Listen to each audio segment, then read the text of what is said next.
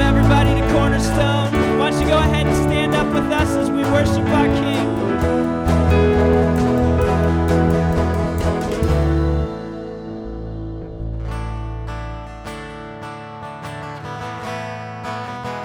We're so glad you're here this morning. We're excited that we get to give ourselves to Jesus and worship Him as the King of all kings and the Lord of all lords. Amen. Let's just rest in His presence together. We got one important thing we've got to draw attention to today, and there's somebody in this room that's having a 94th birthday. It wouldn't be too hard to look around and find out who it is, but whoever it is, uh, whoever this guy may be, we, we certainly wish my father a 94, happy 94th birthday. Thank you. Should we be so lucky? I just want to take a, a, few minutes this morning to make you aware of some of the exciting things that have been going on in regarding to our in regarding our building plans. And then in the last two weeks, we've seen some very exciting and some interesting events take place. You know, Jeremiah 29 11 tells us, For I know the plans I have for you, declares the Lord. Plans to prosper you and not to harm you, plans to give you hope and a future. And that's what we want to talk about a little bit this morning the hope and future that the Lord has for Cornerstone Community Church. For the past 12 years or so, uh, Cornerstone has been looking for a place for it to call home. We've looked at almost a dozen potential building sites while inhabiting gyms, conference centers, schools, and each and every step, we've been blessed to have knowledgeable and godly men leading the way to decide the pros and the cons of each site men seeking God's leading and being obedient to his leading, taking the time to ask the right questions, complete the due diligence, and ultimately making what's proved to be the right decisions. We're very blessed to have a church body that will support and follow these groups and, and the decisions they make. Everyone involved in our building committee has been faithful in attending meetings, faithful in following up assignments, faithful in giving the extra time that they really don't have. They've been totally faithful in pushing towards the goals of having a permanent facility for our church someday. Psalms 37:28 says, "The Lord loves the just and will not forsake his faithful ones." A little over a year ago, a property uh, at 6060 Beaver Drive, which we refer to as Water Edge Marine, was brought to our attention. And that, after much prayer and meetings and planning and meetings and zoning discussions and meetings, site plan issues, and even more meetings, God saw it fit for us to purchase this property. It was a process that, for many reasons, took much longer than it should have. But all in all, we were faithful to the process, making sure that most of the issues taken, were taken care of. And as early as last week, the uh, plumbing issues that were, that were resolved that we've sought after for so long. So now we're ready to begin demolition. It's exciting time for Cornerstone, one we've been looking forward to a long, for a long time. So we set a date, and that would have been Saturday, a couple weeks ago, May 4th, for the project to begin. And as you know, we found it necessary to cancel that date. On April 26th, a little over a week before we're ready to start demolition, I was walking out of Olivet Church, having attended the last Awana night for the year. My cell phone rang and I answered it. On the other end of the line was a friend, Vance Hahn, who was one of the leaders at Olivet. After some short pleasantries, he simply asked me, he says, Rollie, do you think Cornerstone would be interested in purchasing Olivet Church? Wow. I was shocked. To say I was shocked was certainly an, an under, understatement. Nearly floored me. But after catching my breath and, and making sure my heart was still pounding, I asked, you know, Vance, what do you have in mind? And we proceeded to have probably a 30 minute conversation over the phone. We're going to give you some of the highlights of that conversation we had. Um, you know, again, I was shocked. I said, Vance, we've purchased property already. We're one week away from demolition. It could be too late to do anything about this. And, and uh, uh, I said, you know, Vance, we've, we've talked about a merger in the past, and our, our, our congregation was not for a merger. And, and he, he simply said, he reassured us that they were not interested in a merger, rather looking for uh, someone to buy it and, and not merge.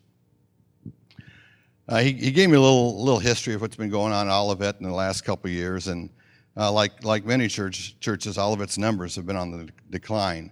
And when your numbers go on the decline, you understand that that brings some financial issues that, that uh, uh, their, their people were, were faced or forced to face uh, head on, mainly financial. We've also had a bit of a setback recently, uh, serious situation with Sam, uh, their pastor. Uh, uh, I think one morning before the services, he, he fell, hit his head, and, and caused some pretty serious trauma, head trauma. He's not recovered fully, and there seems to be question whether he will even be able to, to resume his position as a pastor. And Sam has been in our prayers, I know that. Uh, the members of Olivet and the members of Cornerstone, as we discuss, as our discussion continued, uh, have enjoyed incredible relationships because of the Awana and the gathering and the mutual respect we have for each other. And uh, uh, Vance know that we were a church that, that came to their mind first when, when uh, taking over the, the building. Olivet has formed a committee to look at options of what to do with their building. They like Cornerstone, and we are uh, we're very we're they're very similar. We're very similar churches in the fact that they have several generations that have gone to their church. We have several generations that have have, have gone here to Cornerstone, so we have a, a lot in common.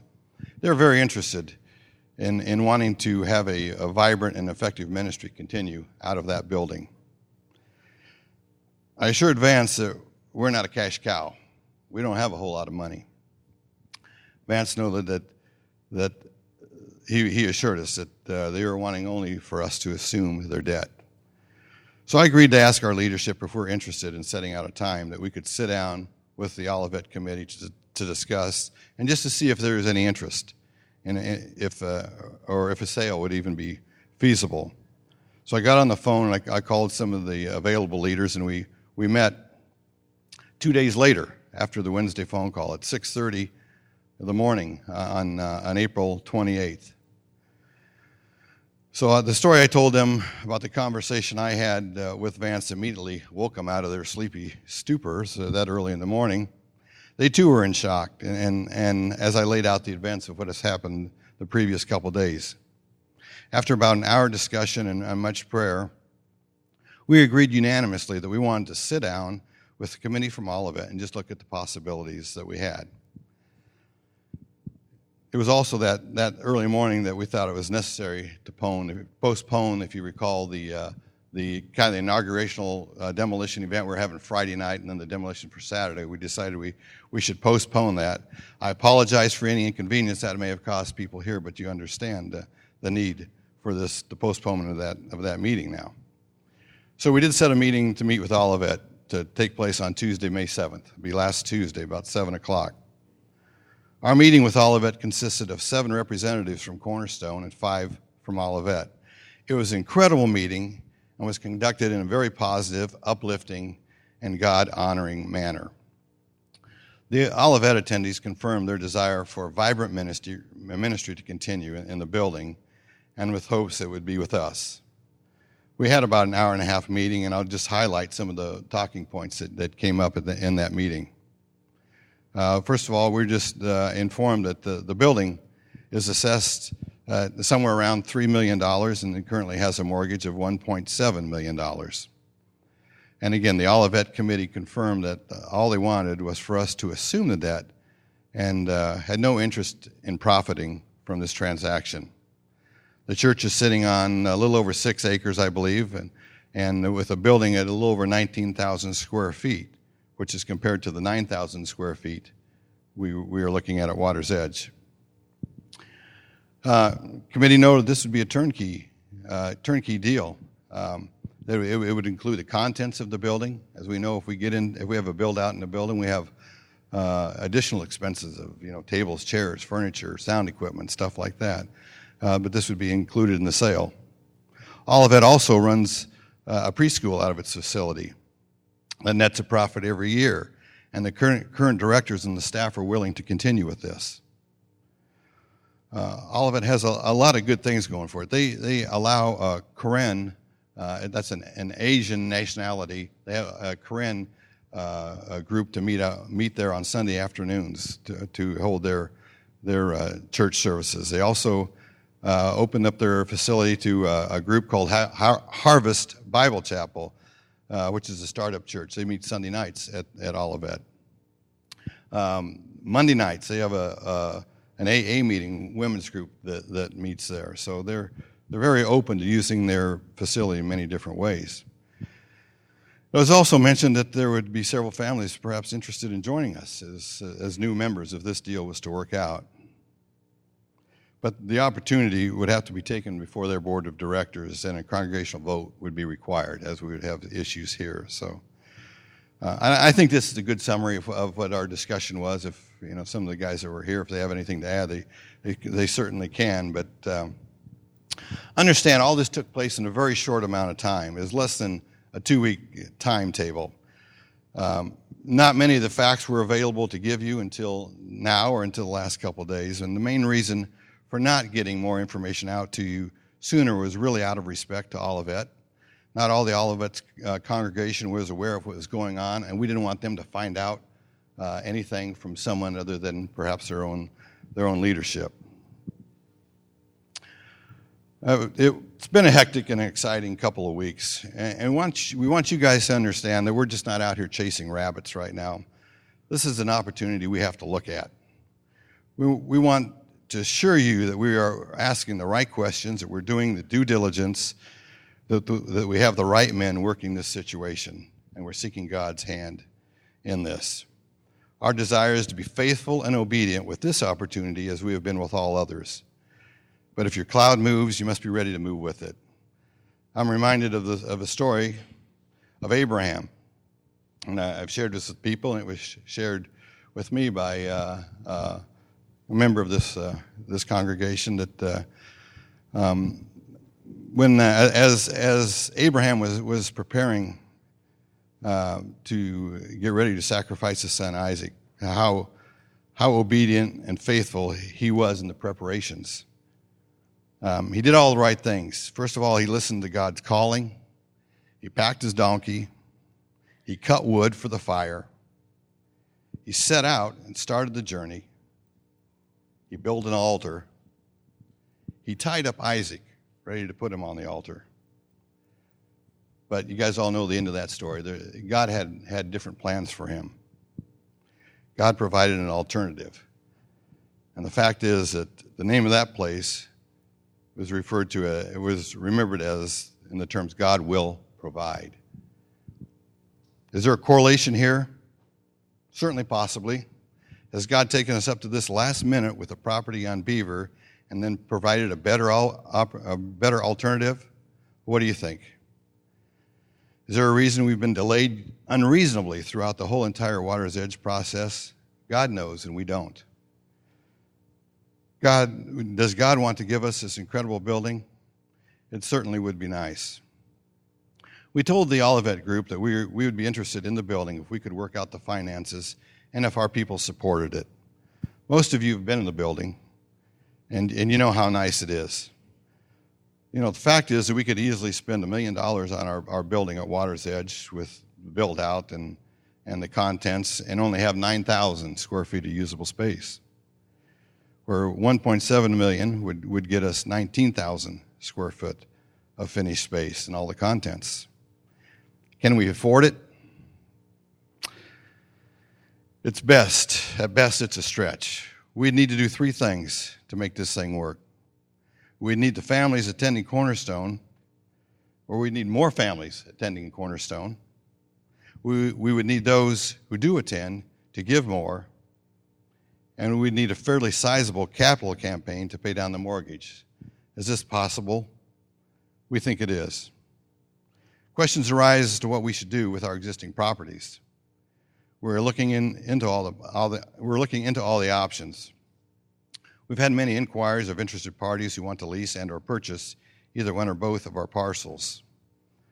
We'll have more information about this as, as the, the plan and if the plan uh, can, continues. But uh, again, this is all in the early stages. So when more information uh, arrives, we, we will get it to you. But as of now, you guys know what we know. We have another meeting scheduled with Olivet on Thursday uh, of this week, the 16th. We got a lot of work to do between now and then. Most important thing we got to do is pray. Pray for the following things. Pray that number one, that God will show us a very clear way uh, that uh, and what it, His will is for us as a church. Pray for the brothers and sisters at Olivet as they go through this time with us.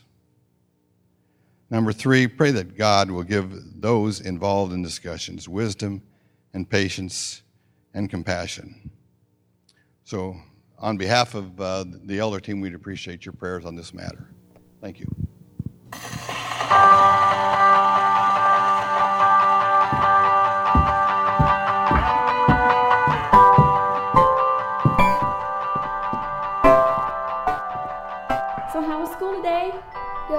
Good. The chemistry lab. no, you did not. It's a long story. Okay. How was choir? It was good. Moms have it so easy. I mean, their lives are fun, simple, and, and so rewarding. Sometimes I wish, instead of being the dad, I, I wish I was the mom. Ah, another day of pedicures, reading my magazines, and making myself beautiful. This is the life. Mom? Mom, tell him to stop copying me. Mom, tell him to stop copying. Me. I'm not kidding. I'm not kidding. Mom, do something. Mom, do something. Are you serious? Are you serious? Mom, are you serious? Why did I ever ask you to help me? I should have known you couldn't fix my hair. I look like a freak. Look at me. Look at me. Hey, Mom. Look at this. Look at me. Come on, Mom. Look at me. Watch this, Mom. Come on. Look at this. Watch this. Come on, look at me. Come on, Mom. Look at me. Come on, Mom. Look at me. Come on.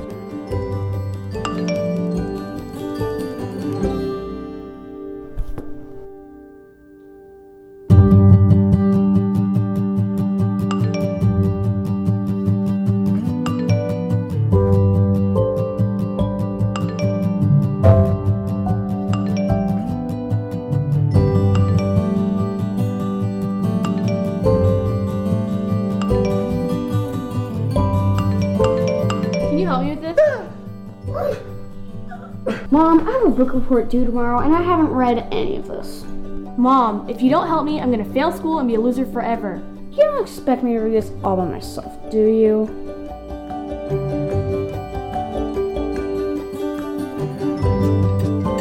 You don't expect me to eat this, do you? Seriously, Mom, what is this? Mom, I'm not gonna eat this. Dad, can we just go out to eat? Please? Hey kids, be nice to your mother. If I eat this, I'm gonna throw up. Mom, I said I'm gonna throw up. No! Mom, I think I'm gonna be sick too.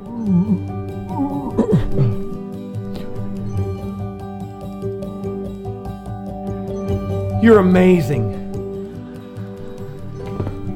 No, seriously. I don't know how you do it. I, I'm at a loss for words. Kids, come here, get in here, hug your mother. Tell her you love her. We're in the presence of greatness. Dad. Not now, Dad's on a roll. This is God's greatest creation, kids. You're smushing my face. Sorry, I'm sorry. I'm sorry. And I'm sorry.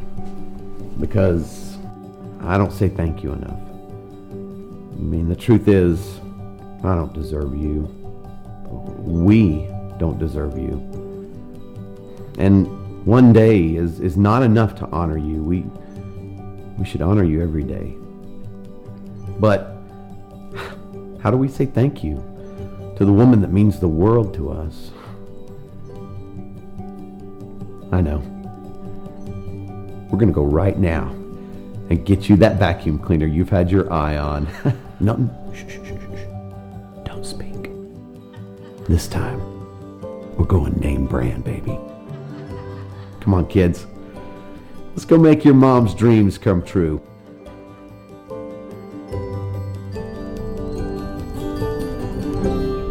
All right, happy Mother's Day. I want to give the hand, all the mothers a hand here.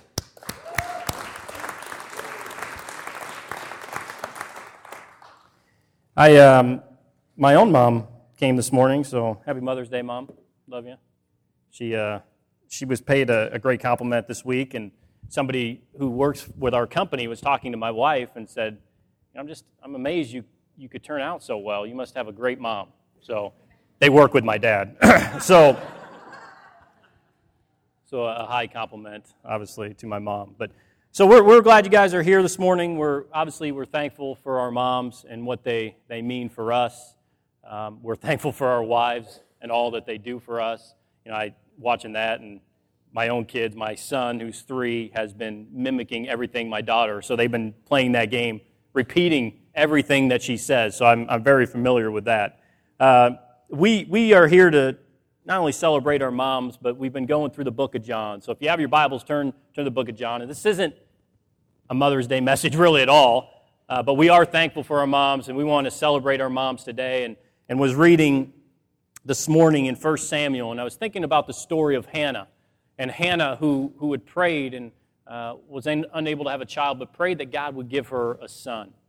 And God does, and God delivers. And, and Hannah makes this statement says, I prayed for this child, and the Lord has granted me what I asked of him.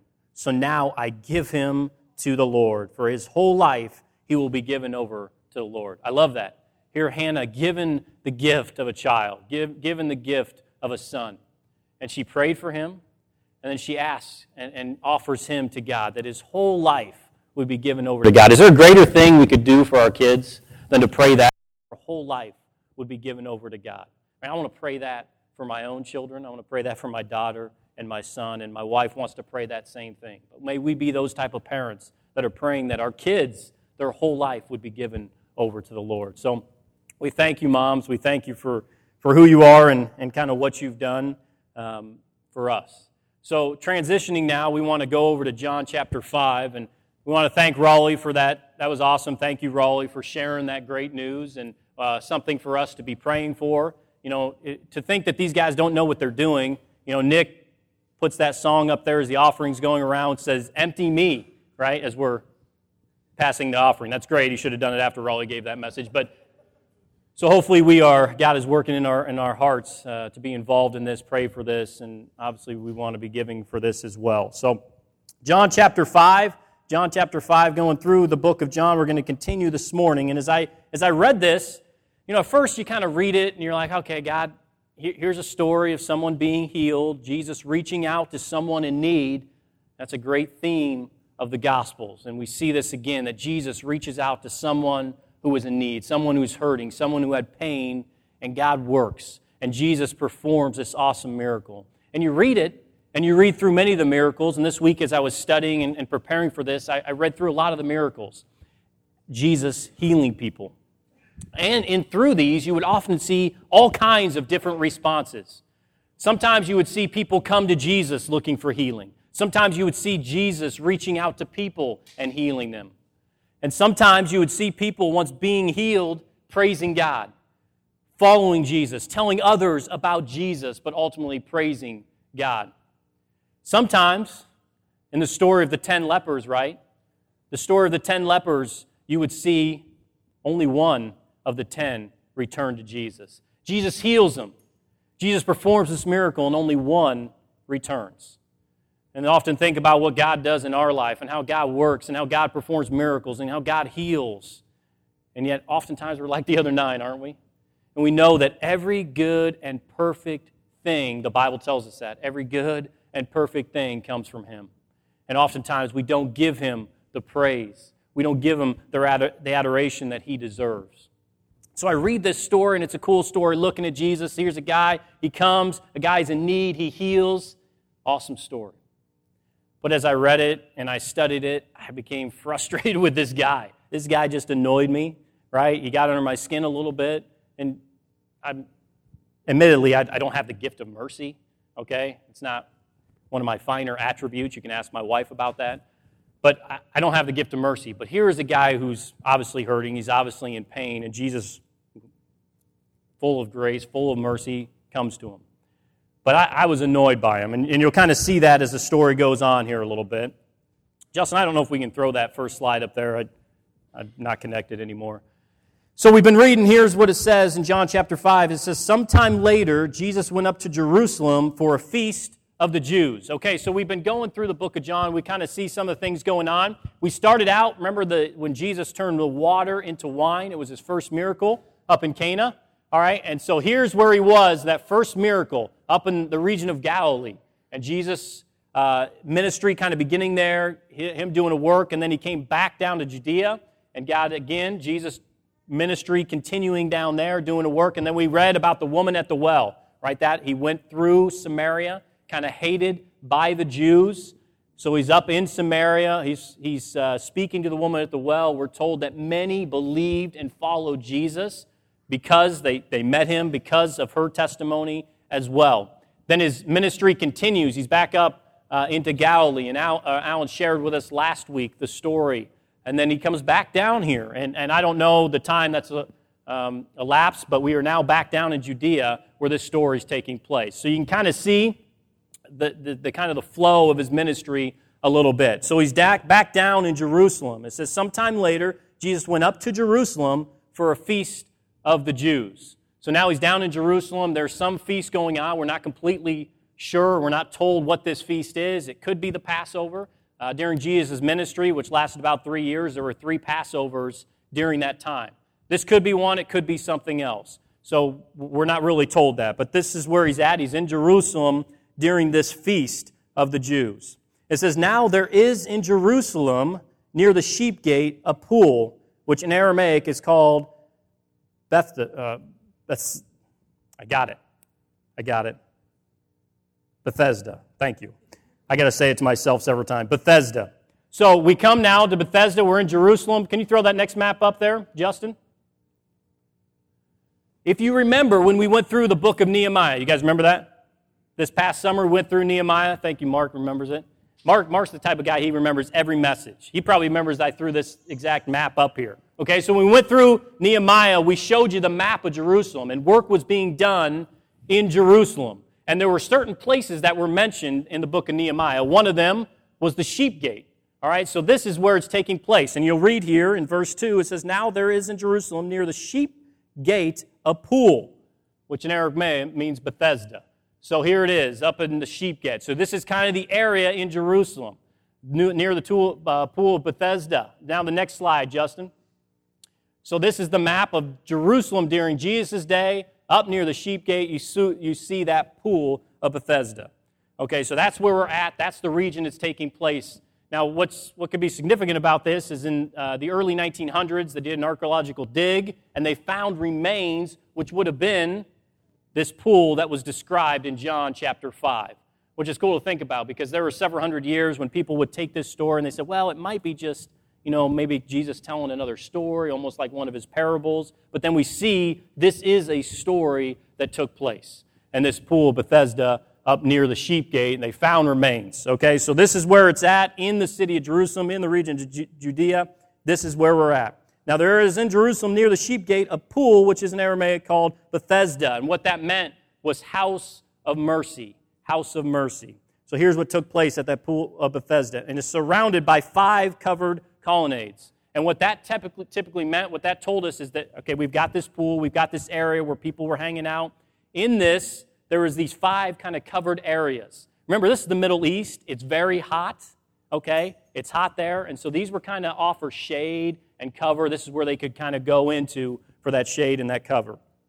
All right, so this is where we're at it says uh, here a great number of disabled people used to lie the blind, the lame, the paralyzed.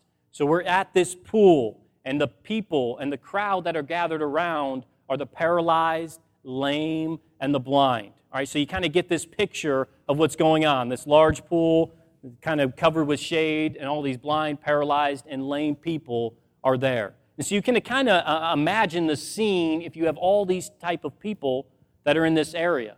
You know, if they're paralyzed and they're blind and they're lame, it's probably hard to move around. It's probably hard to go and clean yourself. It's probably hard to go to the bathroom. And so you can kind of imagine, get a sense of maybe some of the smell, some of the look that this place has. But this is where the people came. The, the, the lame, the blind, and the paralyzed had come and they gathered. Now, in your Bible, you may not have a verse 4. My Bible does not have a verse 4.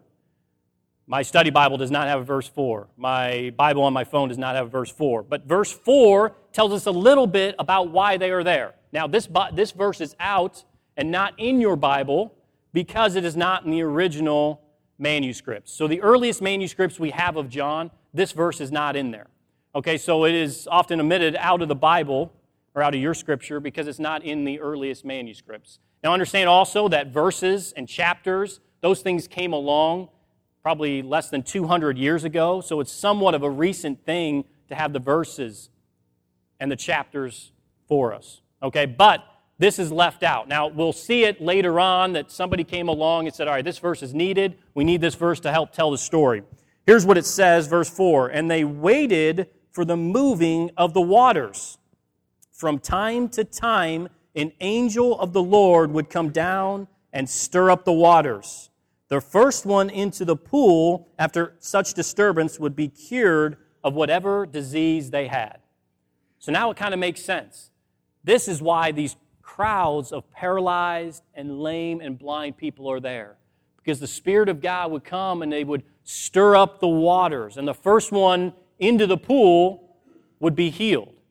All right, well, that's why these lame, paralyzed, blind people are there. And you can imagine the scene, right? We've already kind of described it. Imagine the first one in. If all of a sudden the, the water starts stirring, you're going to have an issue on the hand. First one's in, healed. Well, then you got all these paralyzed, blind, and lame people flooding into the pool. Hopefully, there's a lifeguard on duty. Okay, so this is kind of our scene that we have. So now Jesus has come here. He's come to this pool, Bethesda. He's come to meet these lame, blind, and paralyzed people. And at verse 5, we get our first picture of this guy. One was there who had been an invalid for 38 years. This man had been paralyzed for 38 years. That's a long time, isn't it? I'm 35 years old, and to imagine a life filled, a lifelong being paralyzed, that's an awful long time. Now, understand during this time, people didn't live to be 94, right? Happy birthday, Grandpa. People didn't live to be that old. You know, a, lifespan may not be much more, much longer than 38 years. So much of his life, he's been paralyzed. He's been lame. This is the life that he knows. Okay, so 38 years he's been in this condition. Jesus saw him lying there and learned that he'd been in this condition for a long time. And he asked him the question Do you want to get well? Do you want to get well? That seemed like an odd question. This man's been paralyzed for 38 years. He's in a place where people come to get healed. He's at a pool where if you get in there when the water's stirred, he's going to be healed. He's there. He's there. He's there to get healed. And yet Jesus asked him the question Do you want to be healed? It's an odd question. An odd question. But as we get to learn and see this guy a little more, we understand why Jesus is asking him this question. See, not everyone who needs to be healed comes to a place like that to be healed. And We think about church the same way. The church is to be a place where people can be made whole, can be made right, can be healed. Yet when we check our heart and our motivation, we ask ourselves the question is do we want to be healed? Do we want to be made whole? Oftentimes, people in this position, right, he's been in need of help for 38 years. Probably the rich have come and given him money. People have come and given him food. People have come and taken care of him. And now he's kind of developed this, this lifestyle. Does he really want to be healed? I sold a house this week to a, a lady who's a nurse, and she, uh, in the course of the discussion, I'm talking to her, and she's telling me about kind of her job. And her job is kind of in pain management, okay? Pain management. Now, I didn't think about it until later. It's kind of funny because she's a nurse that helps with pain. Her last name is Pain as well. I don't know if I want a nurse whose last name is Pain helping manage my pain, but nonetheless. So she works in pain management. So I used to work with cancer patients. Now I work with all different types. And, and there are three types of people that come in to seek help with their pain. There are those that are truly suffering. Those, there are those that are truly hurting and need assistance. They need help with their pain. They need the kind of, the kind of healing and help that we can offer. So there's also the type that come in here that think they're in pain, right? They come in because they want to commiserate. They want to tell me their sad story. They want to tell me about, oh, I'm hurting. You know, this is going on. She goes, I just want to wheel them down the, the hall and show them this guy or that guy. You want no pain? There's pain. Then there's those that come in and they're needing a fix. They're an addict. They're coming in looking for, for drugs or looking for whatever they can to get a high, to get a fix. Says, We got all types coming in here. And you think about that with this kind of story. You think about that with, the, with people who need healing. There are those that really need healing.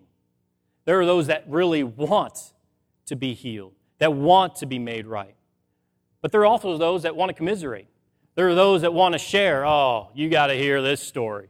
You know the type, right? Every time you run into them, there's another sad story that they're sharing with you.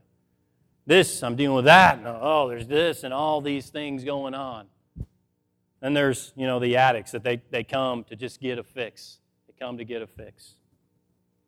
And so this story is challenging as I look at it because I, I don't suffer a whole lot of pain, right? But it's easy for me to complain about things going on. It's easy for me to, to oh, this is going on or that's going on. But what God wants, what we see in this story, is that Jesus truly, He wants people who want to be healed. Here is a man, and, and we're going to read on a little bit about him, but he's in this situation probably because of something he's done. The scripture, I think, kind of hints at that, and we'll get into that more as we go on.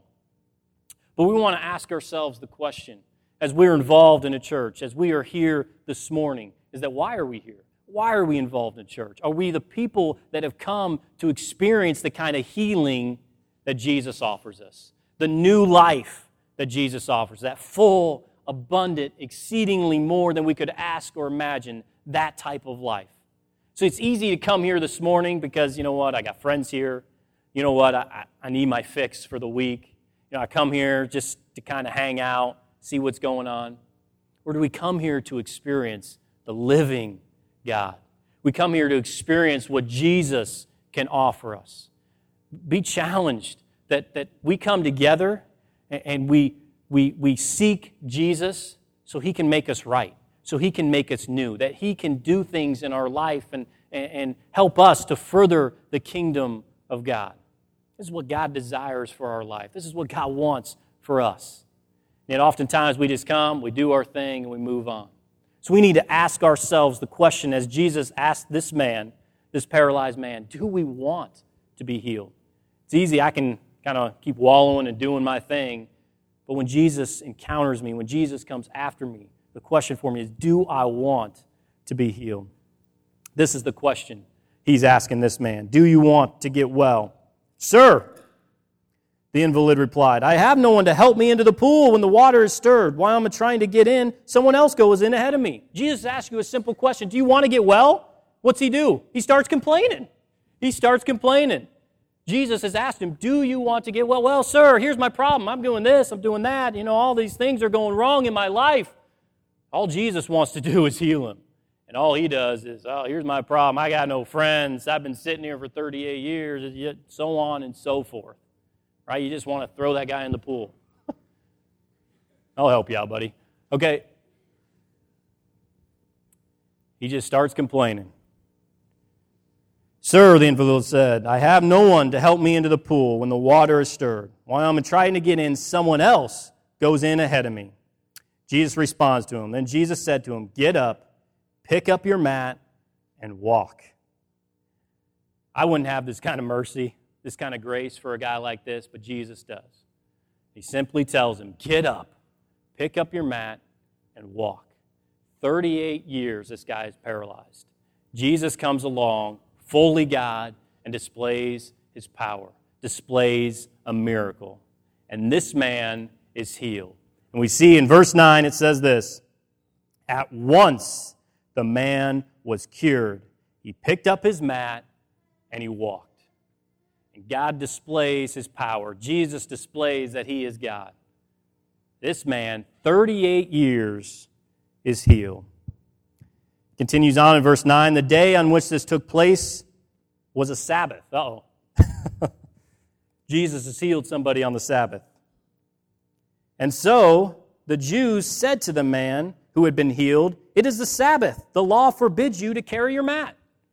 I love this. A guy's been paralyzed for 38 years. They see him walking with his mat. What's their first response? You can't walk with the mat. What are you doing? You can't do that. That's against the law. No, I think I would see something like that and be pretty amazed that a guy who's paralyzed for 38 years had been healed. But here's the religious type, right? The Pharisees, the religious type come along and say, You cannot do that.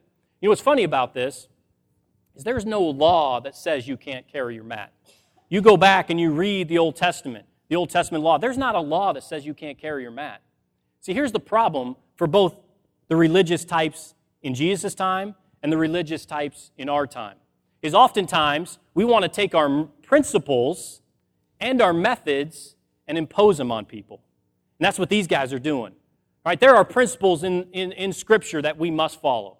Right? We know that the principles in the Bible tell us we need to be praying. We need to be reading the Word. We need to love the Lord our God with all our heart, mind, soul, and strength. We need to love our neighbor as ourself. Because it's Mother's Day, we need to honor our father and mother, right? These are principles found in Scripture. They're things that we need to be doing. But there's also methods, way in which we follow God, the way in which we pursue Jesus. And our methods don't always look the same as other people's methods. And it's important that we don't take our principles and the methods and the way in which we do them and enforce them on other people.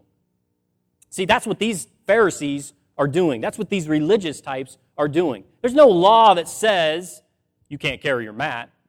What they're saying is you can't work on the Sabbath, and this guy's working, he's picking up a piece of furniture and he's moving it. See how they've taken a principle, turned it into a method, and now they're imposing it as this is how you need to do it. This is the way in which you need to do it. And so we also need to be careful, right?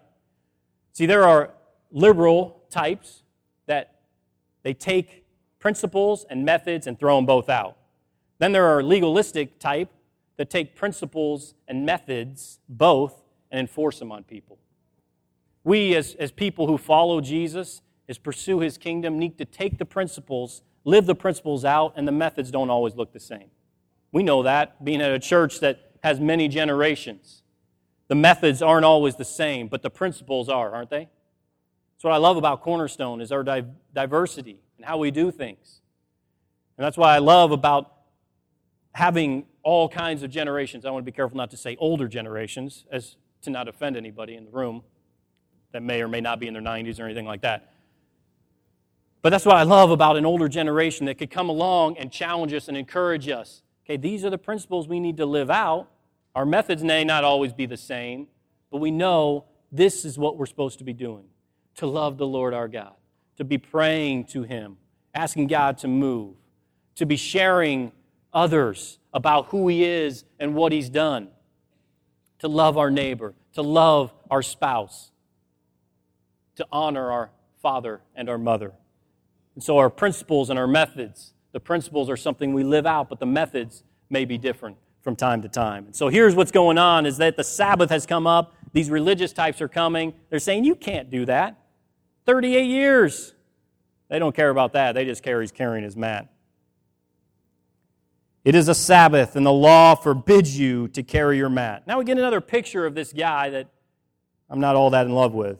But he replied, The man who made me well said to me, Pick up your mat and walk.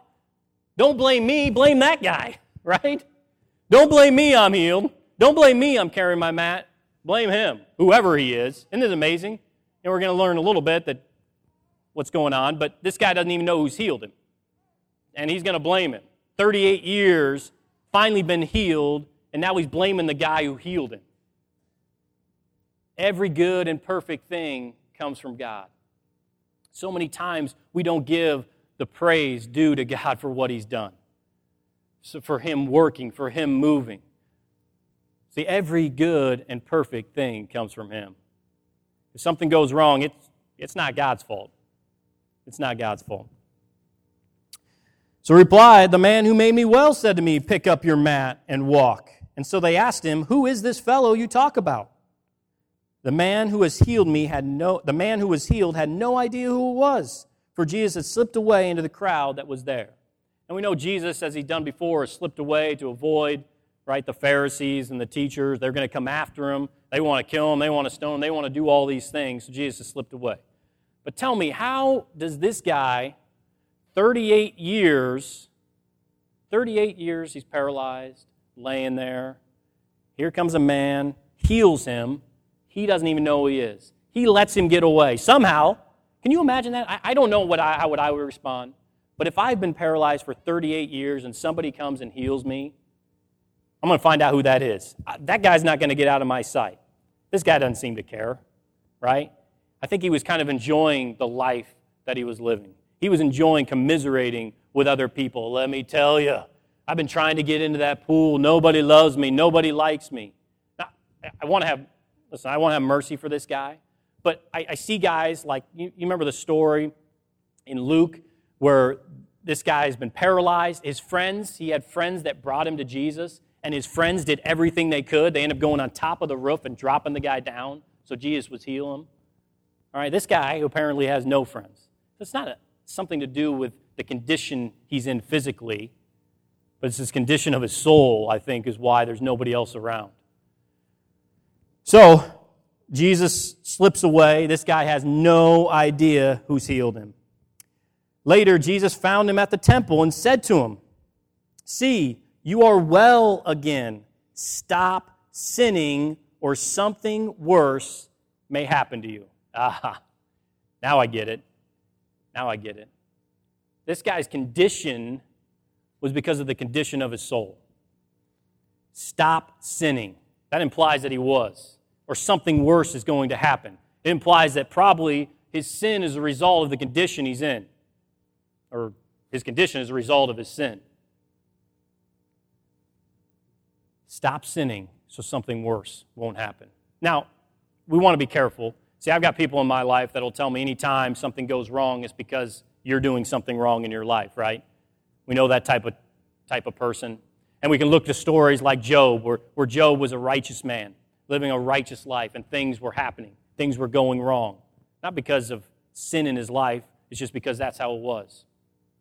But there's also instances in Scripture like this where it's apparent.